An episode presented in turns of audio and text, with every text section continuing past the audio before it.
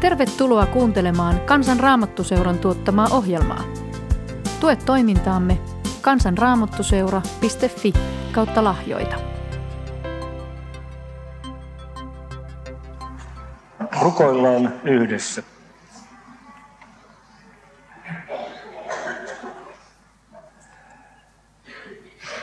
Sä tiedät, kuinka uskossa me heikot oomme vielä. Hitaahat rakkaudessa ja lankeevaiset tiellä. Siis henki armon totuuden ja rakkauden, vahvuuden suo meille, Herra Jeesus. Sä henkes armokasteella, oi Jeesus, meitä kasta. Elämän uuden virtoja vuodota taivahasta. Sun sanas ovi aukaise. Suo voimaa sanassaarnalle. Kirkasta itses meille. Amen.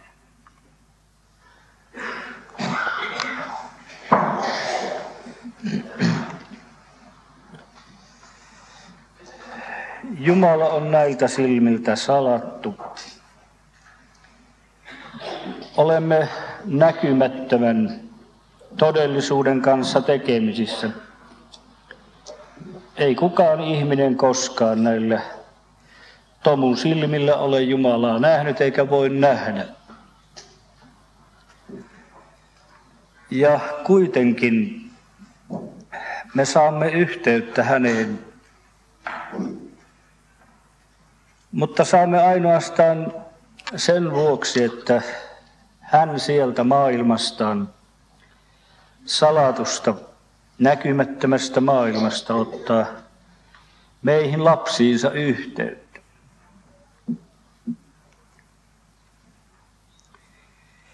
Hän ottaa yhteyttä kirjeitse.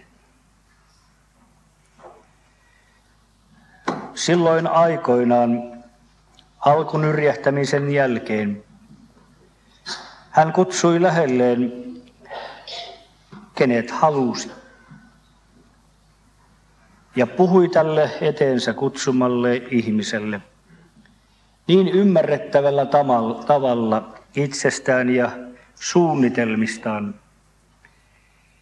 niin että tämä henkilö ymmärsi, mistä oli kysymys. Ja kuin Jumalan kirjurin tavoin sanelun mukaan hän kirjoitti näitä Jumalan ajatuksia muistiin ja julisti muille. Ja nyt meillä tänä päivänä on oikeastaan suuri kirjekokoelma kirjeitä Jumalalta hänen lapsille. Ja näiden kirjeiden ainoa tarkoitus on, että syntyisi elävä yhteys kirjoittajan ja, ja puhutellun välille. Ja tätä yhteyttä kutsutaan uskoksi. Usko on yhteyttä. Se on luottamusta.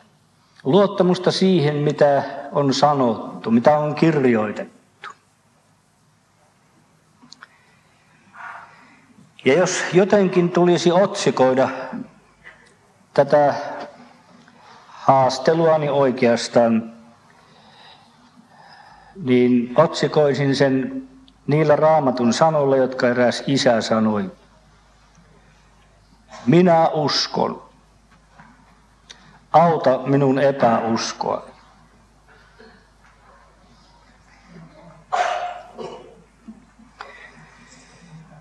Epäusko on kaikki ruokainen.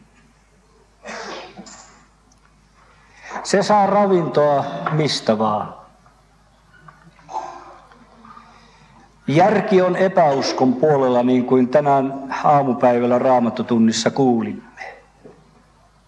Järki ei ole uskon puolella. Järki nousee Jumalan tuntemista vastaan. Järki on niin pieni, että siihen ei mahdu, se ei, se ei saa otetta niin valtavasta asiasta kuin on Jumala ja Jumalan maailma. Kun luemme sanomalehtiä, avaamme radio ja television, kuulemme ja katsomme, niin katsomamme ja näkemämme ei ollenkaan oikeastaan edistä uskoa, vaan, vaan pikemmin epäuskoa. On erittäin vaikea löytää rakkauden Jumalaa uutisista. Uutiset ovat niin vaikeita, niin pahoja. Ja kun toimittaja, toimittajan mielestä on hyvä, oikein hyvä uutinen, niin se on juuri se paha uutinen. Ei oikein miltään tunnu, jos tavallista asioista kertoo, mutta oikein järkyttävä juttu, jos voi kertoa, niin, niin se on hyvä uutinen toimittajan mielestä. Se paha uutinen, se oikein järkyttävä. Ja kyllä on erittäin vaikea näiden uutisten ja tämän tiedottamisen keskeltä, mitä ympäri maailmaa meille tiedotetaan, löytää rakkauden Jumalaa. Ja uskoa ja luottamusta siihen, että on kaikki valtias, joka pitää heikon puolta riistejä ja vahvempaa vasta. Ei. Kaikkialla näyttää olevan niin, että ihminen on ihmiselle susi ja vahva syy heikkoa. On vaikea löytää uskoa sieltä. Ja myös meidän tunnemaailmamme ei sekään ole uskon puolella. Kun meillä on kärsimystä ja ahdistusta ja vaikeuksia ja tuntuu oikein pahalta, niin silloin tunne sanoo, että Jumala on vihainen. Jumala on hyljännyt sinut. Tunne sanoo. Jos ei tunnu miltään, niin silloin tässä välinpitämättömyyden tunteessa on myös epäuskoa. Eipäs Jumala välitä sinua siunata eikä puhutella. Näetpäs nyt, on hylännyt sinut tyysti. Jos taas tuntuu hyvältä toisena, niin eihän siihen edes Jumalaa tarvitse. Tuntuu hyvältä, niin tuntuu hyvältä ja lauleskelee ja hypähtelee. Näin sekä järki että tunne ovat epäuskon puolella ja, ja ainoastaan yksi asia jää uskoa synnyttäväksi ja uskoa ruokkivaksi. Ja tämä yksi asia on tuonut meidätkin tänne yhteen. Jumalan sana, Jumalan kirjeet meille. Me haluamme kuulla uudestaan, mitä hän sanoo. Erässä virressä veisataan suo, että kuulla saan sun äänes uudestaan. Uudestaan, uudestaan. Koska sydän on epäuskoinen ja järki ja, ja tunteet ja se arki ja se kaikki ne tekijät ovat niin sumentamassa uskoa ja hävittämässä sitä, niin me tarvitsemme saada elämän leipää, niin kuin täällä luettiin raamatusta aamupäivällä. Me tarvitsemme ja sitä varten me olemme täällä. Jotkut voivat sanoa, että ne uskovaiset käyvät huvittelemassa niillä juhlillansa, hekumoimassa ja, ja taivas hurmiota hakemassa. No, ei sekään niin paha olisi, jos arjen keskellä olisi vähän juhlaa ja voisi vaikka huvitella. Ja mieli virkistys toisten tapaamisesta ja, ja hyvästä virrenveisuusta ja tästä koko tunnelmasta. Ei se ole yhtään paha. Hyvä se vaan. Mutta tarkoitus on syvempi. Jumalalla on halu kohdata meitä uudestaan. Me tarvitsemme sanan, Jumalan sanan ja ilmoituksen antamaa vakuutusta ja puhuttelua. Saatamme tarvita varsin nuhteluakin. Ja hyvin usein täällä sanan alla ihminen joutuu itseänsä tuomitsemaan ja tilittämään ja, ja jopa vähäksymäänkin, että ei minulla tätä uskoakaan oikein ole. Ja sen vuoksi tästä keskeisimmästä, tästä uskomisen asiasta tekee mieleni nyt haastella. Luther sanoi, että minä uskon, että minä omasta järjestäni enkä voimastani voi Herraan Jeesukseen uskoa.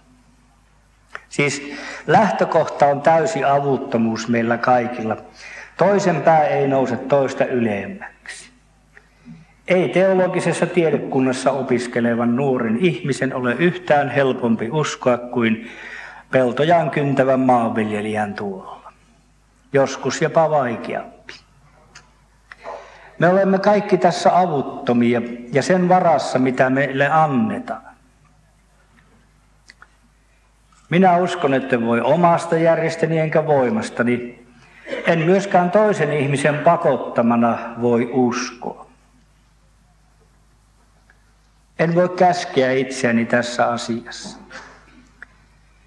Mutta onko sitten asia mahdoton? Ei ole. Ei ollenkaan. Koska kaikki on mahdollista Jumala. Ihmiselle se on mahdollista, mutta ei Jumala. Mahdotonta, mutta ei Jumala. Jumalalle on kaikki mahdollista.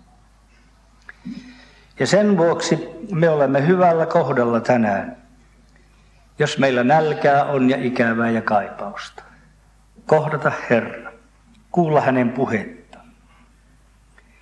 Se, että ihmiset eivät usko, se ei ole ollenkaan ihme. Eikä meidän pitäisi moittia ketään ihmistä, jos hän ei usko. Ei edes omia lapsiamme, joiden toivoisimme uskovan.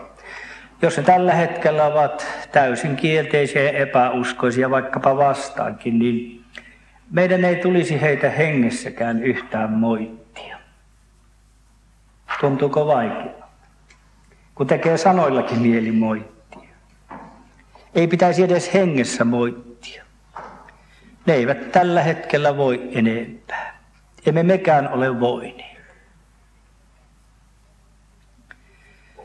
Sen vuoksi meidän tulisi uskaltaa olla avuttomia tälläkin kohtaa, pakottamatta, painostamatta muita. Tietysti on ollut aikoja meillä kasvattajilla, jolloin olemme erehtyneet pakottamaan, kun lapset ovat olleet pieniä. Minullakin on siitä vähän kipeitä kokemuksia. Mutta siitä tulisi luopua. Siitä pitäisi kasvaa irti sellaiseen luottamukseen Jumalan edessä, jossa tohdimme ja uskallamme jättää itsemme ja, ja perheemme ja lapsemme Jumalan käsiin ja varaan, painostamatta. Ainoastaan yhtä asiaa, jos voisi uskovilta löytyä, rakkautta, rakkautta, rakkautta. Noissa päiväseuruissa siitä täällä puhuttiin. Me olemme tässä kipeitä, sairaita, meiltä puuttuu rakkautta. Ja sitä vartenkin me tässä olemme kyselemässä, että välittääkö Jumalakaan minusta, kun minä olen näin rakkaudeton ja epäonnistunut. Mitenkäs on, kun minun uskoni ei ole tuottanut rakkauden hedelmää enempää? Elämän arki on käynyt sellaiseksi, jossa olen vain kärsimätön, vaikka olen uskovainen ja, ja sanat eivät ole aina lempeitä. Ei ole käynyt toteen, että lempeyteni olisi tullut kaikkien tietoon. Ja tämä meitä painaa ja ahdistaa, tämä suurimman eli rakkauden käskyn edessä oleminen. Sanovat nuo kirjoittajat, jotka kirjoittelee miehen ja naisen välistä suhteesta, että, että nuo naisväki olisi siitä mielissä, jos vaikka kertapäivässä mies sanoisi, että rakastan sinua, tai jotenkin osoittaisi vaikka pienellä nykäisellä. Ja kyllä ne varmasti olisi miehet vähän samanlaisia. Hengellisessä mielessä me kaipaamme, kaipaamme sitä, että hyväksytäänkö minut, välittääkö Jumala minusta. Suo, että kuulla saan sun äänes uudestaan. Se on sitä. Että uskoni häneen vahvistuisi, kun saisin siitä häneltä sanan, Tunteeni ovat hävinneet ja elämän kokemus on osoittanut, että ei minusta ole mihinkään, mutta voisinko tällaisena niin olla sittenkin uskomassa? Siitä käsittääkseni on kysymys. Roomalaiskirjan 15.4 sanotaan, että kaikki mikä ennen on kirjoitettu, on kirjoitettu meille opiksi. että meillä kärsivällisyyden ja raamatun lohdutuksen kautta olisi toivo. Minusta siinä on aika hyvin sanottu. Tarvitaan kärsivällisyyttä, kun kokeillaan Jumalan sanan kestävyyttä.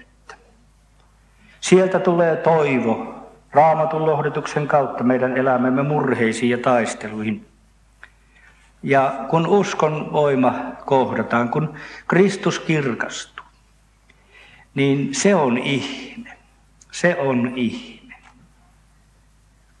Se on valtava ihme, että sinä olet uskomassa, että sä oot tullut uskoon.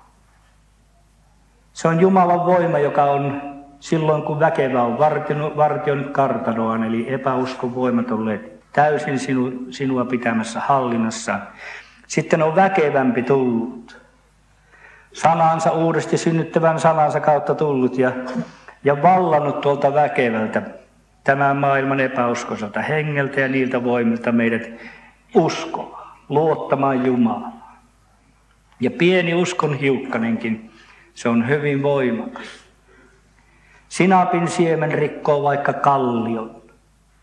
Ja uskon hiukkasella suuri voima on, lautaa erässä laulussa. Kun eräänä vuonna tulin tänne juhlille ja pysäytin auton tuohon, mihin nytkin pysäytin, niin juuri silloin täällä väkevästi veisattiin.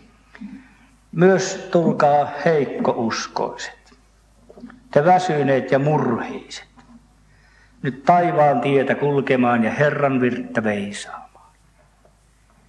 Se oli sana minulle ja vaikka minä olisin lähtenyt melkein pois, kääntänyt auton, niin minä olisin saanut.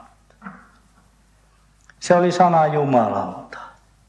Heikko uskoinen ja väsynyt ja murheinen saa tulla ja minä tulin silloin hyvin kiusattuna, niin minä nytkin tulin. Nyt kun pysäytin auton ja avasin akkuna, niin täältä soi voimallisena virsi.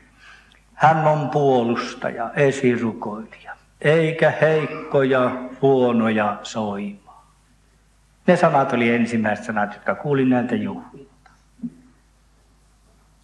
Ja silloin ajattelin, nämä juhlat ovat edelleen Helena Konttisen, Konttisen päivistä asti olleet heikkojen ruokapöytä. Köyhien pöytä on täällä katettu sanan ja ehtoollisen kautta ja sielunhoidon kautta.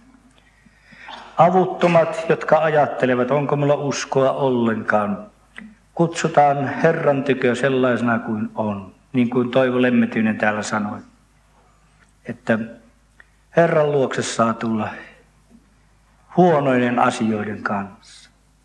Kun eivät asiat ole hyvin, niin saa tulla. Näinhän se on. Heräävä usko Mistä se alkaa se, se uskominen silloin, kun herätään uskomaan? Se on kylvetyn siemenen itämistä. Se on sen vaikutusta, että Jumala sanan kautta vaikuttaa meissä uskoon. Jeesus Kristus sanoi, että Niiniveen miehet tekivät parannuksen Joonan saarnan vaikutuksesta. Se oli aika kolkko saarnakin vielä vielä 40 päivää, niin Niinive hukutetaan. Se oli kolkkohuuto.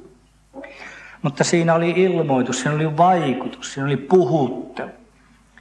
Ja kuninkaasta lähtien ihmiset, niin kerrotaan, alkoivat kääntyä Herran puoleen.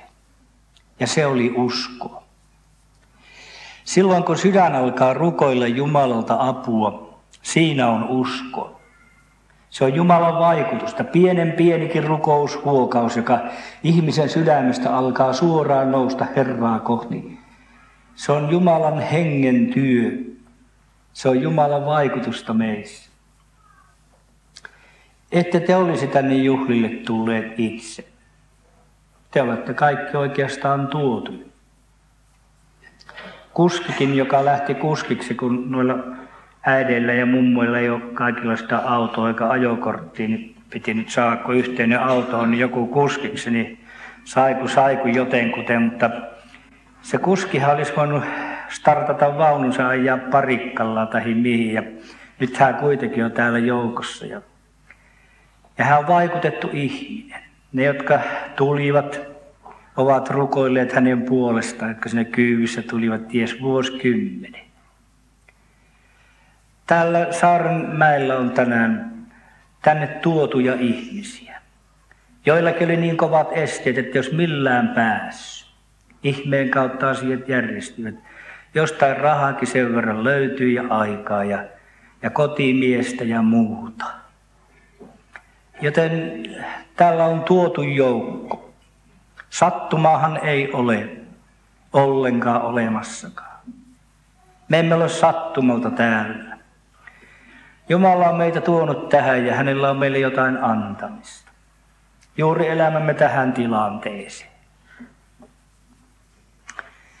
Ja sinä olet kenties viime aikoina ollut köyhillä ja kuivilla ja ahdistettu ja sulla on monenlaisia painoja.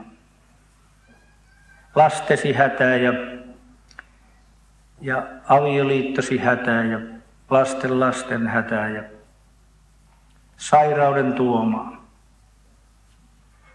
Kormien kanssa tänne enimmäkseen on tultu ja ahdistus puristaa monen sydäntä. Monet pelotkin ovat tulleet mukaan. Tässä me olemme. Ja nyt tahtoisin katsoa vaikkapa kolmea henkilöä raamatusta, joita katsellessa ei heti suoralta kädeltä näytä, että he ovat kovin uskovaisia. Ja viime päivinä, oikeastaan toissa iltana, rukoushetkessä, kun eräitä vaikeita asioita vietiin siinä vaimon kanssa Herran eteen, niin niin sain tämän kohden ja sieltä vastauksen. Siinä oli rukoilijana äiti, joka ei kuulunut edes Jumalan kanssa.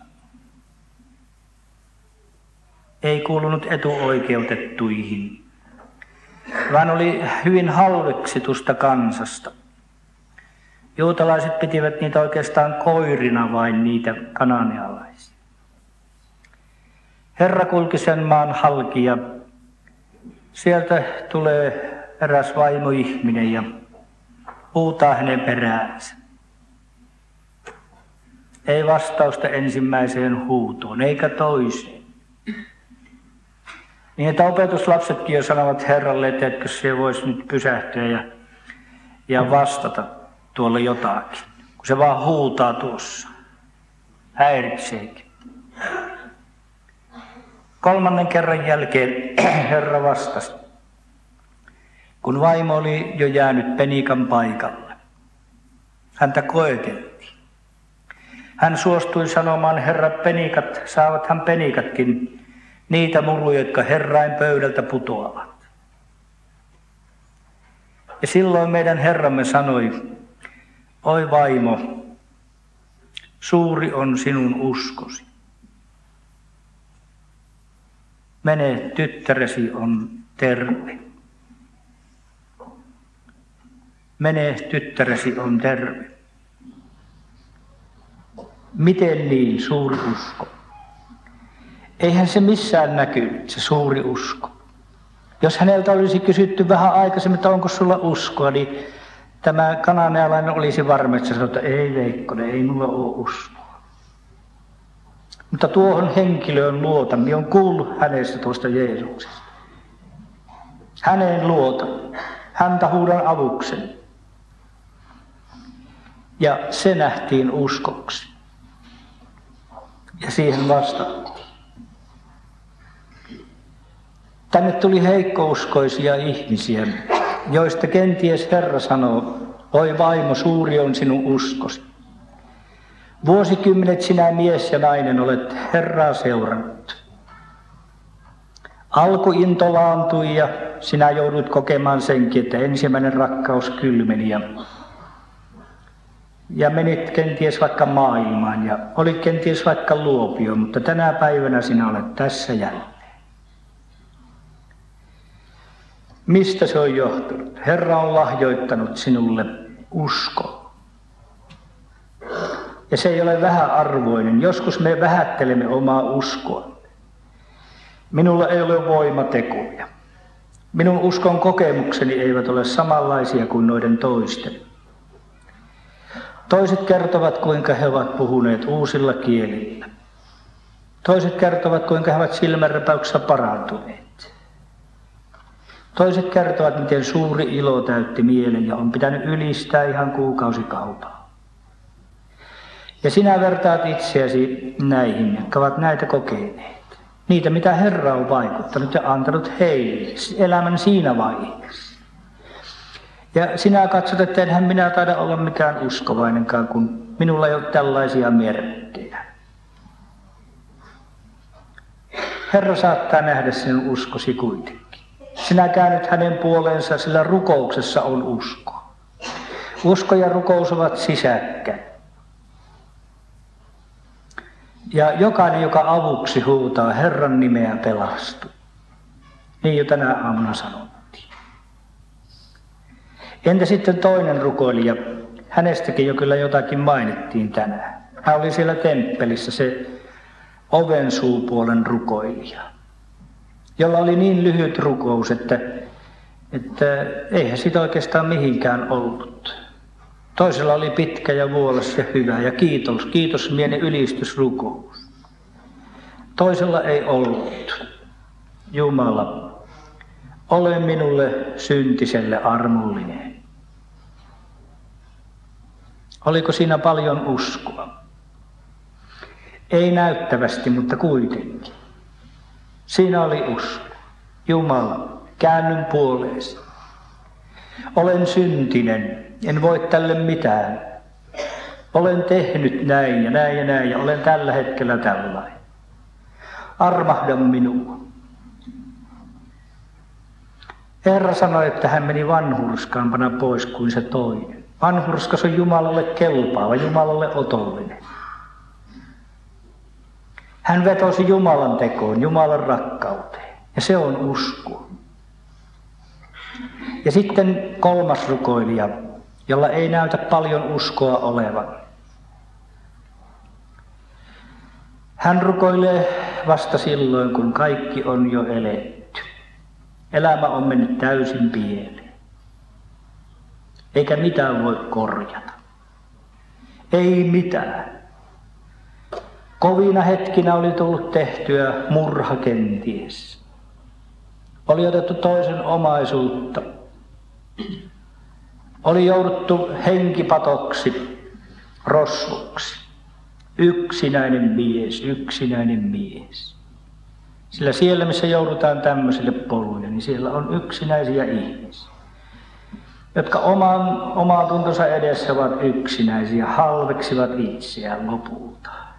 Eivät tahdo itselleenkään antaa anteeksi, eikä sitten muille. Tulevat katkeraksi myös yhteiskunnalle ja muille, kun oma sisin on niin valtavasti jäässä ja, ja huonosti onnistunut. Tämä mies on ristillä. Hänet on saatu sinne pakolla. Ei hän varmasti vapaaehtoisena mennyt. Ja kaikki on hukassa. Siihen rinnalle nousee toinen ristiä. Hän oli kuullut, mitä tuo ristille pantu tai vapaaehtoisesti käynyt mies oli sanonut. Hän sanoi, että isä, anna heille anteeksi. He eivät tiedä, mitä he tekevät. Ei uhmaa. Rakkautta katseessa ja sanoissa. Ja tämä mies ristillä rukkuva on siinä vieressä ja sitten syntyy rukous. Minusta maailman ihanen rukous, koska siihen vasta. Ja se oli syntisen rukous. Miehen, jolla ei itsellä ollut yhtään mitään. Jeesus, muista minua, kun tulet valtakuntaasi. Oliko siinä uskoa? Pinnalta katsoen ei juuri ollenkaan. Ja syvimmältä täysi usko ja luottamus. Ja sen oli saanut aikaan tuo henkilö Kristus, joka oli siinä lähellä. Nyt me emme samalla tavalla Kristusta näe. Hän ei katso meihin niillä silmillä, joilla hän katsoi laupeudessaan piet, kieltäneeseen Pietariin ja syntiseen naiseen Fariseuksen huoneessa ja ryöväriin ristillä. Mutta meillä on sama Kristus kirjoituksessa. Hän on sama eilen, tänään ja huomenna. Ja kun me tänä päivänä tässä kirkossa ja kirkonmäellä haluamme tietää, minkälainen on Jumala, niin me sanasta sen näemme, kun katsomme Kristusta. Ja usko syntyy Kristusta katsellessa. Joskus me jo uskoon tulleet käymme mittaamaan uskoamme. Kun me luemme raamattaa, niin huomaamme, ei, ei, mulla ole, ei mulla noin paljon ole. Minä en ole tuossa mitan täyttävä. Tässä en ole tehnyt niin kuin olisi pitänyt. Tässä kohtaa olen rikkonut. Olen yrittänyt, mutta en ole pystynyt kärsivällisyyteen ja ystävällisyyteen ja, ja täydelliseen anteeksi antamukseenkaan. Ja me käymme mittaamaan, miten paljon on uskon lämpöä. Panemme näitä hengellisiä mittareita kainaloon ja koitamme saa selville paljonko selsiusta on. Sitten me käymme mittaamaan noita tuulia. Miten tämä propelli pyörii, tämä tuuliviirin propelli tässä pinhasti. Montakohan poforia on hengen tuulta minussa. Ja näissä mittaamisissa meille saattaa käydä niin, että Rakkaus Jumalaan ja lähimmäiseen on pakkasen puolella. Nollissa tai miinusasteessa, kun rehellisiä ollaan. Joskus hymyilemme ystävällisesti jollekin ihmiselle, sukulaisellekin tai muulle. Hymyilemme ystävällisesti, mutta sisuksessa tekisi mieli vaikka vähän pakattaa neni. Moinikin. Sillä lailla teit ja sillä lailla olit sanonut. Näin saattaa käydä, että kun me mittailemme ja, ja merkkailemme omaa uskoamme, niin, niin tuulet on paho, pahan hengen tuulia, pahoja tuulia. Ilkeys vilahtelee tuolla mielessä ja, ja rakkautta ei ole. Mutta niin siinä sanassa ei sanotakaan, että kiinnittäkää mielenne uskoonne, vaan siinä sanotaan, että kiinnittäkää mielenne Jeesukseen. Ei sanota, että ajatelkaa uskoanne, vaan sanotaan, että ajatelkaa häntä. Katsokaa, minkä kaltaisen rakkauden Jumala on meille antanut, että meitä kutsutaan Jumalan lapsiksi. Millä perusteella lapsiksi? Siitä sanotaan kalattalaiskirjeen neljännessä, että Kristus on tullut lunastamaan lainalaiset, että me pääsisimme lapsen asemaan. Me olemme tulleet ja tulemme Jumalan lapsen asemaan uskon kautta Kristukseen, hänen tekonsa nojaan. Ja meidän vapahtajamme toi pelastumisen niin yksinkertaisena, että pienen pieni lapsi voi pelastua. Sen vuoksi iloitsen lapsikasteesta. Kun täällä Tarnalassa esikoispoikaamme kastettiin tuolla Suikkasen notkossa, minä olin käynyt kovia kamppailuita kasteasiassa, kun toisaalta opetettiin, että aikuisena ja uskovaina vasta oikea kaste. Olin käynyt opintaisteluita kovia, ihan epätoivoa asti. Päivät painelin tuolla ojaa tuolla, tuolla siellä lietteellä ja, ja sitten tota, hakkasin pajukoita sitä rappiotilasta. Illat juostiin seurassa ja yöllä vielä valvoskelin ja pohdin hirveästi näitä opin kysymyksiä, henkikasteita ja muita kasteita ja olin hyvin tiukka. Mutta sitten oli se kastehetki, Jorma Teräs, silloin pastorina täällä kastoi esikoispoikaamme ja mie oli silloin niin kova uskovainenkin, että kyllähän mie tiesin meidän kylältä kuka on todella uudesti syntynyt ja oikein uskovainen ja kuka ei. Ja osasin jakaa porukat hyvin. Olin niin varmaa poika. Ja sitten kun kummia valittiin, niin, niin minun mielestäni kummi ei ollut oikein uskovan. Kun se oli sukulainen, niin olihan se otettava, kun vaimo sanoi.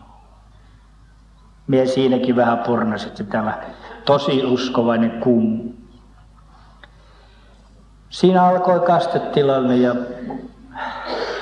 kummin sylissä oli tuo pikkunen, joka oli osannut siihen mennessä kahden viikon aikana vaan itkeä ja ja syödä ja liata. kun pastori pani käteisen päälle ja luki isä meidän rukouksen, niin tuo pieni mies hymyili kolmeen kertaan niin onnellisen näköisen, että kummi purskahti itkemään ja, ja meille tuli kyynelet silmiin, kun me katsottiin sitä. Oli semmoinen taju, että Herra on lähellä. Tämä otsikko, joka täällä juhlilla on, kuuluu, Herra on lähellä. Oli semmoinen taju, että tuo ihmis, ihmistaimi, tuo pieni, sehän otollisin on, vaikkei osaa mitään. Ja tänä päivänä Saaren juhla vieressä, kaikkien yritysten ja ponnistelujen ja taistelujen kaikkien jälkeen. Meillä on lupa näin yksinkertaisesti, näin yksinkertaisesti jäädä Herran käsi. Se on uskoa, se on luottamusta. Kristus on ristillä maksanut syntivelkamme kokonaan ja ottaa vastuun meistä. Ja rakastaa meitä ja välittää meistä meidän epäonnistumisistamme huolimatta. No sitten tätä tämän pojan poikaa kastettiin meillä Ristiinassa. Ja poika oli huutanut neljä viisi tuntia se pikkunen uhomies ilmavaivoissa tai muissa vaivoissa koko aamu. Ja sitten odoteltiin jännityksellä papit tulee ja ajatteltiin, että tästä tule mitään, kun tänään kova ääni tämä poikakin, niin tämähän voittaa papin siinä hommassa. No sitten isä otti ja piti tätä poikaa sylissä ja kuin ollakaan, kun isä otti sylli ja kastetoimitus alkoi, niin tämä kovasti huutanut poika, niin veti pitkää henkeä, huokas pitkään ja lupsautti silmät kiinni ja kävi nukku.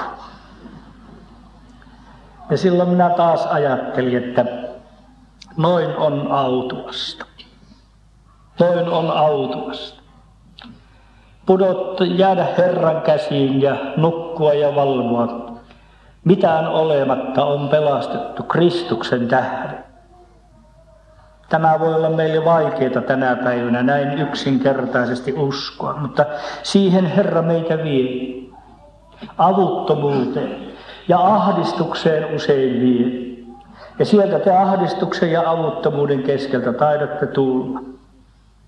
Ja tiedän, että kun esirukouspyyntöjä esitetään tänäkin iltana, ja esirukouslaatikko on esillä, niin Sinne vapisevalle ja vanhan ihmisen tai nuoremman ihmisen käsialalla kirjoitetaan kuin sydänverellä pyyntöjä yhä uudestaan lasten puolesta. Lapseni sairastaa. Alkoholisti on miehi. Sitä ja sitä riesa on elämässä. Voisitteko uskovat auttaa? Se on sitä avuttomuutta. Ja sitä on lupa Herralle tuoda tänä päivänä. Mutta Haluaisin senkin sanoa, että eikö sekin ole luottamusta, että jos et vaikka saa pyytäneeksi jokaisessa rukouskokouksessa oma, oma, omaistesi puolesta rukousta. Jos ajattelet, en kehtaa enää mennä, kun niin monta kertaakin olen tullut, niin eikö se ole luottamusta, että siinä penkissä, missä sinä istut, sinä huudat siitä suoraan sydämestäsi Herraa avuksi. Herra, auta minua, riivaa ja vaivaa kauheasti tytärtäni, tahi poikaa, tahi minua, tahi puolisoa. Meillä on niin vaikeaa, että tuntuu, kuin kaikki henkivallat olisi heilumassa. Auta minua, Herra. Ja nyt olisi luottamusta tänä päivänä mielestäni se, että me tarttuisimme näihin Jumalan sanan lupauksiin kiinni. Ei Herra ole ihminen niin, että hän valhettelisi. Sanoisiko hän jotakin eikä sitä tekisi? Puhuisiko jotakin eikä sitä täyttäisi? Otetaanpa yksi lupa nyt ensiksi. Ja ihan käytännössä otetaan siitä kiinni. Jeesus Kristus sanoo, jokainen anova saa. Jos sanotaan jokainen, niin se tarkoittaa tällä mäellä kaikkia. Eikä siinä sanota, minkälainen se rukoilijan pitää olla. Kunhan vaan anoo. Unohda muut ja mieti se asia, mikä sinulle tänä päivänä on kaikkein vaikeinta. Mikä sua puristaa ja painaa. Herra sanoi kerran miehelle, mitä tahdot, että minä sinulle tekisin. Hän kumartuu puoleemme nyt ja tässä siellä ulkona sen telttavaatteen alla ja kiviaidalla ja siellä autossa ja tässä kirkossa. Hän kysyy sinulta, mitä tahdot, että minä sinulle tekisin. Hän voi auttaa. Hän kuulee jo ikisen huokauksen täältä. Jokainen anova saa. Kerro se nyt siitä suoraan hänelle ja luota. Se on usko. Kertoa hänelle asia ja jättää se nyt hänen vastattavakseen, milloin hän vastaa ja miten hän päättää vastata. Hän tietää avun ajan parhaan ja, ja neuvonsa on viisahin. Tämä on usko. Viedään tässä uudestaan huonot asiat, omat ja, ja rakkaiden asiat Herralle. Ja minäkin pyydän sitä myös teiltä, että jos Jumala antaa henkensä apua teille, niin auttakaa minuakin esirukouksessa. Siinä asiassa, joka minulla on tällä hetkellä ja meille, meidän perheessämme kipeä. Jos Herra herättää teitä rukoilemaan, niin rukoilkaa. Ihan pyydä sitä. Mutta nyt yhdessä tässä, niin niin jättäkäämme näitä asioita Herralle, vaikkakin toisaalta epäusko ja epäilykset tulisivat. Ja meidän pitäisi sanoa, minä uskon, auta minun epäusko. Se usko kelpasi Kristukseen, niin horjuvainen usko. Kelpasi Herra auttaa. Ja hän on auttava meitäkin ajallaan ja omalla hyvällä tavalla. Ja toinen lupaus ainakin vielä tässä ennen kuin lopetan. Herra sanoi, että Jokainen, joka minun tyköni tulee, sitä minä en heitä ulos. Sekin kuultiin jo aamupäivällä se sana. Sitä, joka minun tyköni tulee, minä en heitä ulos. Oletko pelastusvarmuutta vailla ollut? Odotatko jotakin ihmeellisempää pelastusvarmuutta, sellaista, joka toisella kenties on sillä hetkellä tai tällä hetkellä? Mutta entäpäs jos tämä olisi sinun pelastusvarmuutesi, tämä meidän Herramme lupaus. Sinä et ole itsestäsi tullut Herran tykö. Sinä et ole itsestäsi tullut näille juhlille. Sinä et ole itsestäsi aloittanut koko uskomisen asiaa eikä etsimistä. Et. Se on Jumalan teko, kylvetyn sanan siemenen vaikutusta sydämessä. Ja pyhän hengen työtä sitä kautta meissä. Ja nyt sä oot tässä ja sä oot tullut Herran tyköön. Ja hän sanoi sitä, joka minun tyköni tulee, minä en heitä ulos. Ja jos hän ei kerran heitä ulos, niin missä me olemme? Me olemme sisällä hänen rakkaudessa ja hänen armossa.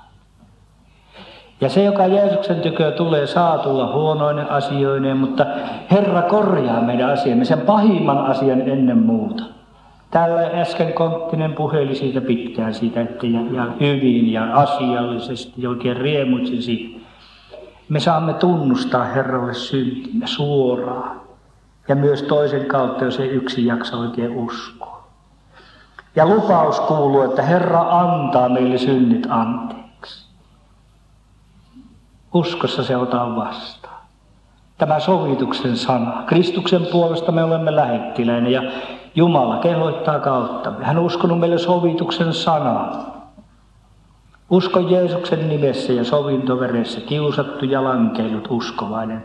Tai nyt uskoon tulemassa oleva. Usko kaikki syntisi anteeksi sen perusteella, mitä Jeesus Kristus on Kolkatalla tehnyt.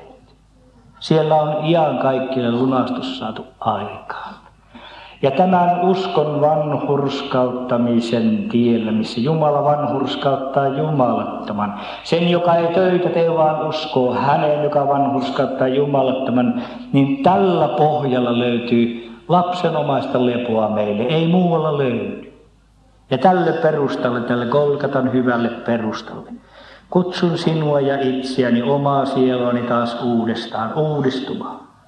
Että meillä olisi Tuore armo, tuore armo. Ei vanha eikä entinen, vaan tämän hetkinen ja se Herra meille antaa. Niin on luvattu. Rukoilemme.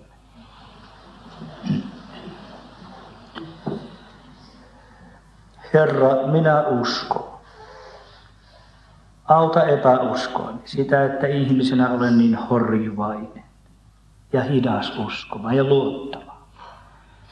Mutta mehän saamme sinulta pyytää, että lisää meille uskoa, luottamusta. Uskoa sinun, että silmämme, sisäiset silmämme suuntautuisivat sanan kautta katsomaan Kristus sinun uskon alkaja. Sinun palvelijasi sanoi niinkin, että saa varmasti luottaa siihen, että hän, joka alkoi hyvän työn meissä, vie sen päätöksiin. Tähän me luotamme tähän lupaukseen ja kiitämme jo etukäteen, että sinä olet voimallinen ja halukas viemään alkamasi työn päätökseen. Kolkaton tähden. Amen.